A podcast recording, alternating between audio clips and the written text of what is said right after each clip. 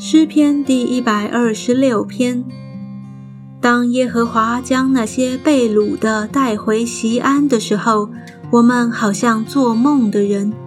我们满口喜笑、满舌欢呼的时候，外邦中就有人说：“耶和华为他们行了大事。”耶和华果然为我们行了大事，我们就欢喜。耶和华啊！求你使我们被掳的人归回，好像南地的河水复流，流泪撒种的必欢呼收割，那带种流泪出去的必要欢欢乐乐的带禾捆回来。